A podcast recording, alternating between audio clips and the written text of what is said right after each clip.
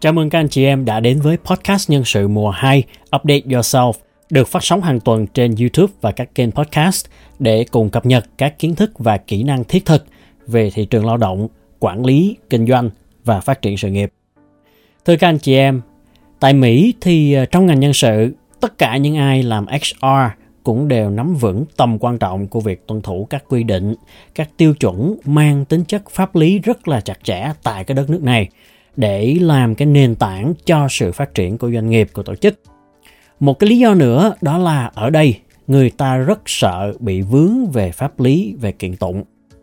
Thì tôi nghĩ ở Việt Nam mình cũng thế thôi. Người làm nhân sự chúng ta cần nắm ít nhất là các quy định pháp lý căn bản từ trong nội bộ cho đến các quy định trong môi trường kinh doanh mà mình phải tuân theo. Thuật ngữ về HR của mảng này đó là HR Compliance, mảng pháp chế. Trong bản này cũng bao gồm luôn một khía cạnh pháp lý cực kỳ quan trọng tại Mỹ nói chung và dành cho khối doanh nghiệp, các tổ chức nói riêng, đó là sự bảo vệ tính đa dạng, công bằng và hòa nhập, hay còn gọi là DE&I, Diversity, Equity and Inclusion.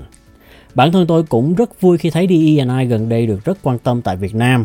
à, nhằm xây dựng một cái môi trường làm việc chuyên nghiệp và cấp tiến hơn trong thời kỳ hội nhập quốc tế. Vì vậy, trong bài podcast này, tôi muốn chia sẻ nhiều hơn về mảng HR Compliance cũng như là môi trường pháp lý của Mỹ trong việc khuyến khích phát triển sự đa dạng và tính công bằng, đồng thời phòng chống các hành vi quấy rối tình dục, phân biệt đối xử, gây tổn hại đến người lao động từ tuyển dụng cho đến lương thưởng đãi ngộ, đề bạc, thăng chức, vân vân. Để từ đó chúng ta có thể tham khảo các định hướng trong việc xây dựng môi trường làm việc mang tính hòa hợp và toàn vẹn tại công ty hoặc tổ chức của mình.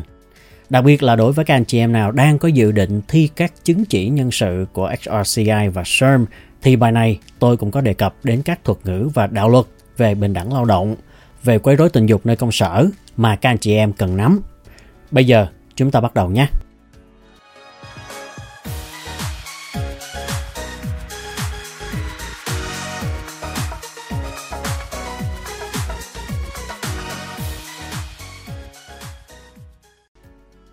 Thưa các anh chị em, HR Compliance, mảng pháp chế. Đầu tiên tôi muốn giải thích một chút về chữ compliance trong thuật ngữ HR Compliance.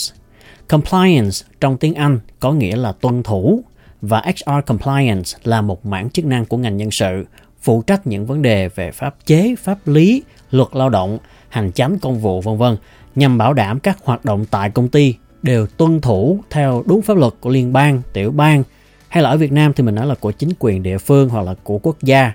cùng vô số các ban ngành có liên quan đến cái lĩnh vực mà mình đang hoạt động. Ngoài việc tuân thủ môi trường pháp lý ở bên ngoài thì HR compliance cũng có nhiệm vụ bảo đảm là các quy trình nội bộ tại công ty đều được thực thi một cách bài bản theo đúng quy định mà công ty đã đưa ra. Giả sử như là quy trình xử lý vi phạm nội quy, quy trình xin nghỉ việc, quy trình kiểm tra lý lịch ứng viên trong tuyển dụng, cho đến các quy trình bảo đảm an toàn lao động thì cái này cực kỳ quan trọng ở Mỹ nha thưa các anh chị em như là quy trình phòng cháy chữa cháy xử lý các chất độc hại vệ sinh dịch tễ phòng chống covid hay là quy trình sử dụng các thiết bị bảo hộ vân vân thì đều thuộc về HR compliance. Ngoài ra, dưới góc độ chuyên môn thì người làm về HR compliance có nhiệm vụ bảo đảm các hoạt động nhân sự của doanh nghiệp đều phải được diễn ra một cách trình tự và bài bản, theo đúng pháp luật quy định. Sau đây tôi sẽ trình bày những thuật ngữ quan trọng có liên quan đến tính pháp lý của môi trường lao động, cùng với một số các đạo luật và quy định thuộc về mảng compliance để các anh chị em cùng tham khảo, xem pháp luật ở Mỹ bảo vệ tính đa dạng và hòa nhập đối với người lao động như thế nào. Trước hết thì một thuật ngữ quan trọng mà giới nhân sự chúng ta cũng nên biết về cái chủ đề này, đó chính là protected class dùng để chỉ cho những nhóm người được pháp luật bảo vệ khỏi sự kỳ thị và định kiến xã hội. Ví dụ, những người thuộc protected class bao gồm phụ nữ,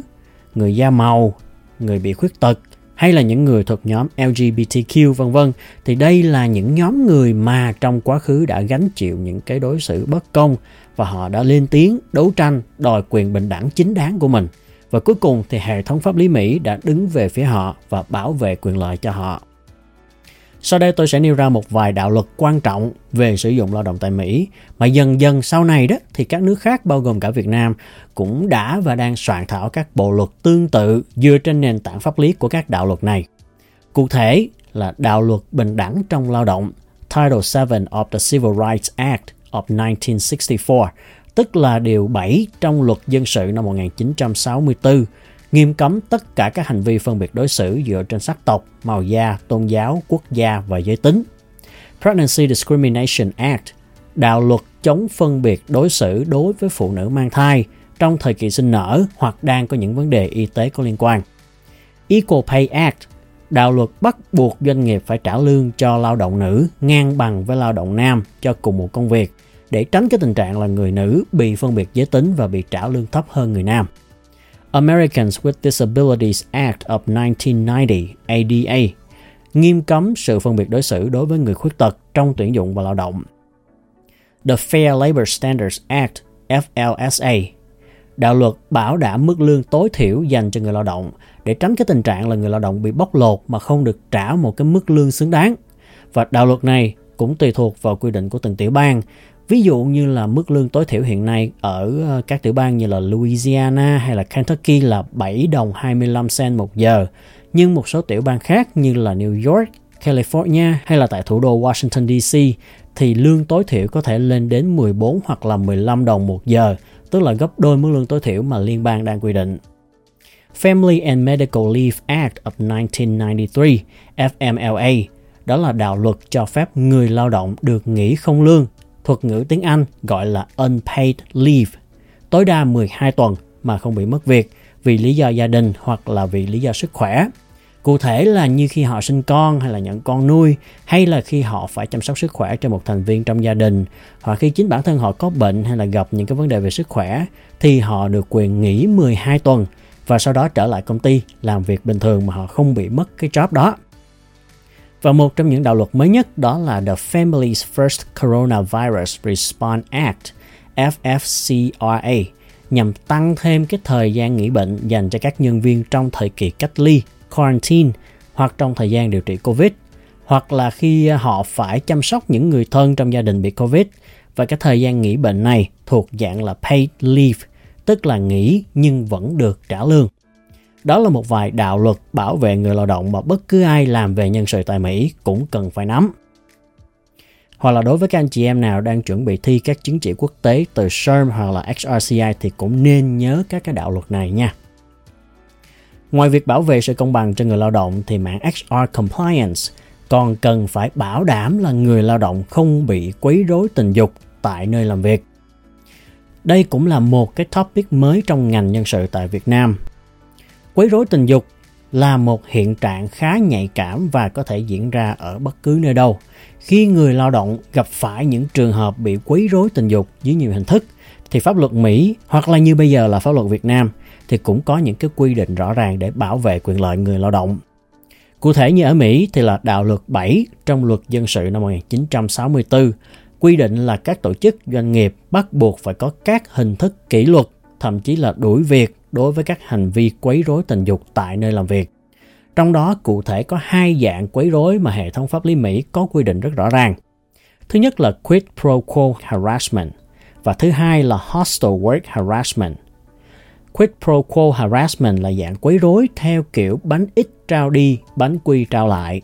Là khi kẻ quấy rối đề nghị là sẽ cho người bị quấy rối một cái quyền lợi nào đó để đổi lấy nhu cầu tình dục. Ví dụ, một người cấp trên nói với người cấp dưới rằng nếu cô này ngủ với anh ta thì trong lần xét duyệt thi đua sắp tới anh ta sẽ xét tăng lương cho cô. Thì đây là quấy rối tình dục dưới hình thức là quid pro quo và anh ta có thể bị kiện và bị trừng trị trước pháp luật. Hình thức thứ hai là hostile work harassment, có nghĩa là môi trường làm việc độc hại, bao gồm những cách nói năng, những cái nháy mắt, những cái hành xử hoặc thậm chí là cách trang trí văn phòng mang đến cảm giác không được thân thiện, không được thoải mái đối với người lao động. Cụ thể như là trường hợp các đồng nghiệp nam buông lời trêu gạo hay là nhận xét về hình thể của các đồng nghiệp nữ với một thái độ thiếu chính chắn, thiếu tôn trọng thì hành vi này cũng có thể được xem là quấy rối tình dục theo hình thức hostile work harassment và họ cũng có thể bị kiện hoặc trong công ty tại nơi làm việc được trang trí bằng những hình ảnh gợi dục gây phản cảm thì cũng được xem là vi phạm quy định về môi trường làm việc độc hại. Thành ra nhìn sơ qua thì chúng ta thấy hệ thống pháp lý của Mỹ rất là nghiêm khắc và chi tiết đúng không ạ? Đối với văn hóa một số nước thì việc đồng nghiệp trêu đùa lẫn nhau là một cái điều hoàn toàn bình thường. Nhưng nếu ở Mỹ thì không khéo chúng ta có thể đang xâm phạm quyền riêng tư, xâm phạm nhân phẩm và thậm chí bị xem là quấy rối tình dục. Nhìn sơ qua thì chúng ta thấy quá khó đúng không ạ? Tuy nhiên, khi mà mình nhìn kỹ lại vấn đề đó thì chúng ta có thể thấy được cái sự tôn trọng và bảo vệ tối đa mà pháp luật ở Mỹ dành cho người lao động để bảo đảm môi trường lao động phải luôn được chuẩn mực, minh bạch và thân thiện đối với mọi người, đặc biệt là đối với những ai thuộc protected class. Thì khi chúng ta được làm việc trong một môi trường rõ ràng và minh bạch như vậy, thì chúng ta mới có thể an tâm để xây dựng sự nghiệp và cống hiến cho công ty. Do đó, khi một tổ chức, một doanh nghiệp thực hiện đầy đủ và chuẩn mực các quy định mà pháp lý đưa ra để bảo vệ người lao động, thì không những doanh nghiệp này sẽ đỡ vướng vào các vấn đề về pháp lý, mà ngoài ra nó còn có thể trở thành một nơi làm việc an toàn, công bằng mà người lao động có thể an tâm cống hiến và xây dựng sự nghiệp lâu dài. Và cái điều này thì có liên quan gì đến DE&I? Thì thưa với các anh chị em, như mọi người cũng đã biết, nước Mỹ là đất nước có sự đa dạng về chủng tộc và văn hóa nhất trên thế giới. Tại Mỹ, mỗi ngày chúng ta đều có thể gặp gỡ, tiếp xúc và làm việc chung với thành viên của mọi sắc dân, đến từ tất cả các quốc gia hiện diện trên bản đồ hành tinh này. Và thực trạng này đã diễn ra trong suốt chiều dài lịch sử hình thành và phát triển nên một hợp chủng quốc Hoa Kỳ của ngày hôm nay. Thành ra, với bề dày lịch sử và kinh nghiệm về những vấn đề có liên quan đến sự đa dạng và hòa nhập, thì xã hội Mỹ đã đi đầu về DE&I từ suốt bao nhiêu chục năm nay, cho tới mức nó không chỉ là một cái nét văn hóa mà nó đã được phát triển thành một hệ thống pháp lý rất là chặt chẽ. Đó là lý do tại sao việc bảo vệ sự đa dạng văn hóa và tính công bằng trong đối xử đã trở thành một phần quan trọng của HR compliance nhằm bảo đảm quyền lợi của người lao động, phòng tránh các hành vi phân biệt đối xử discrimination và các hành vi gây rối harassment sự thiếu công bằng, unfair và những quyết định có thể gây nguy hiểm cho người lao động. Đó chính là nền tảng căn bản để phát triển DE&I, tức là Diversity, Equity and Inclusion, tính đa dạng, công bằng và hòa nhập trong môi trường làm việc. Do đó, mảng Compliance cộng với DE&I chính là một trong những giá trị để thu hút và giữ chân nhân tài, cũng như để xây dựng thương hiệu nhà tuyển dụng, Employer Brand. Vậy thì à, dưới góc độ thuật ngữ, chúng ta nên hiểu DE&I như thế nào cho đúng. DE&I bao gồm 3 từ diversity, tức là tính đa dạng, equity, tính công bằng và inclusion, tính bao hàm, khiến cho mọi người đều cảm thấy đây là nơi mà mình thuộc về. Trong đó, diversity, tính đa dạng, thông thường được thể hiện thông qua những gì mà chúng ta có thể dễ dàng nhìn thấy được bằng cách quan sát thành phần nhân khẩu học của công ty tức là cái sự hiện diện của các nhóm demographic khác nhau về độ tuổi, về giới tính, sắc tộc, vùng miền văn hóa vân vân. Còn cái từ thứ hai, equity, tính công bằng, được thể hiện thông qua các quyết định từ lớn tới nhỏ trong công ty như là tuyển dụng, đánh giá năng lực, khen thưởng đề bạc vân vân có thật sự dựa trên cái tính công bằng và bình đẳng dành cho tất cả mọi người hay không? Liệu có những sự khác biệt hoặc là kỳ thị giữa các nhóm demographic khác nhau hay không? Còn chữ cuối, inclusion, tức là tính bao hàm. Nếu như diversity được thể hiện thông qua hình thức nhân dạng từ các nhóm khác nhau mà chúng ta có thể nhìn thấy được bằng mắt thường, thì inclusion được thể hiện thông qua môi trường làm việc, thông qua văn hóa công ty và cách cư xử trong nội bộ. Tức là nó không còn nằm ở cái hình thức ở bên ngoài nữa mà nó thuộc về nhận thức và văn hóa ứng xử. Ví dụ, chúng ta xem xem văn hóa công ty của bạn có khuyến khích sáng tạo, các cách suy nghĩ khác biệt, các ý kiến trái chiều từ tất cả mọi người hay không. Do đó, nếu xem tổ chức của chúng ta là một cái buổi tiệc karaoke chẳng hạn, thì diversity có nghĩa là chúng ta mời đủ hết các nhóm bạn bè đến tham dự, đến góp mặt cho vui. Equity có nghĩa là sau khi họ đến, họ được đối xử công bằng và bình đẳng như nhau. Còn inclusion có nghĩa là họ không chỉ được mời đến cho có mặt mà họ còn được mời hát và họ cảm thấy vui vẻ, thoải mái để góp vui bằng cái giọng hát của mình. Thì ờ, trên thực tế, về mặt thuật ngữ, chúng ta có thể thấy được rằng để đạt được diversity thì nó không quá khó, nhưng mà cái khó nhất là đạt được inclusion. Đôi khi chúng ta có được một đội ngũ lao động phong phú và đa dạng, tức là đã có được cái diversity. Nhưng họ cảm thấy có sự cư xử khác biệt giữa những người thuộc vùng miền này so với vùng miền khác, nhóm người này so với nhóm người khác, hoặc họ không cảm thấy sự đóng góp của họ được cân nhắc kỹ lưỡng công bằng, tiếng nói của họ không được lắng nghe, thì khi đó chúng ta vẫn chưa đạt được cái equity và inclusion. Thưa các anh chị em, DE&I là một mảng đã có từ rất lâu thông qua hệ thống xã hội và pháp lý tại Mỹ, nhưng chỉ mới thực sự được phát triển rầm rộ trong vài năm trở lại đây khi được xem là một chiến lược phát triển cho tổ chức. DNI có nhiều cấp độ, mà cấp độ căn bản nhất, nền tảng nhất chính là pháp lý, như là các đạo luật chống phân biệt đối xử và bảo vệ quyền bình đẳng trong lao động mà tôi vừa trình bày. Ở cấp độ cao hơn thì DE&I được phát triển trở thành văn hóa công ty, khuyến khích sự đa dạng và bình đẳng trong tổ chức. Và nó được ờ, thể hiện không chỉ ở hình thức, khẩu hiệu, băng rôn, biểu ngữ, mà nó phải được lồng ghép vào các hoạt động tại doanh nghiệp. Để từ đó giúp cho các thành viên trong tổ chức phát triển được một cái đường lối tư duy, một nhận thức tiến bộ hơn, một chuẩn mực ứng xử văn minh hơn. Giả sử như trong các bài ờ, chia sẻ về tuyển dụng ở Mỹ mà tôi có đăng trên Facebook của podcast nhân sự, thì chúng ta sẽ không bao giờ có thể tìm thấy các bài đăng tuyển dụng ưu tiên giới tính này hay độ tuổi nọ, cũng như là trên CV ứng viên tại Mỹ sẽ không bao giờ có hình chân dung để tránh bị kỳ thị về ngoại hình.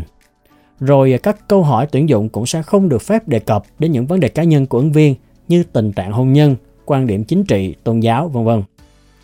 Thì đây đều là những cái tiêu chuẩn rất là căn bản mà bất cứ ai đi làm ở Mỹ cũng đều biết và nó là cái chuẩn mực chung của đất nước này, của xã hội này.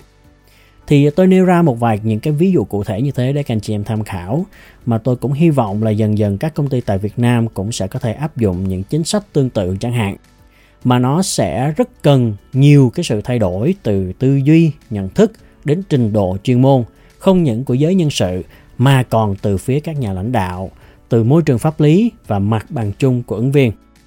Do đó, chúng ta thấy diversity, equity and inclusion là một chiến lược nhân sự dài hạn mà chúng ta không thể mong đợi rằng mình có thể đạt được trong một sớm một chiều.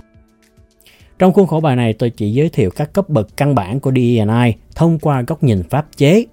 Trong tương lai, tôi sẽ có các bài nghiệp vụ HR đi sâu hơn về cách phát triển DE&I trong cách vận hành tổ chức cũng như là trong việc xây dựng văn hóa công ty. Nếu các anh chị em cảm thấy hữu ích thì đừng quên đăng ký kênh và chia sẻ cho bạn bè trong cộng đồng. Hoặc chúng ta có thể comment bên dưới về các chủ đề mà mình quan tâm và tôi sẽ cố gắng chia sẻ thêm các kiến thức và kinh nghiệm để đáp ứng cho các anh chị em. Rất cảm ơn sự quan tâm theo dõi của các anh chị em đã dành cho podcast nhân sự. Hẹn gặp lại các anh chị em trong những bài tiếp theo.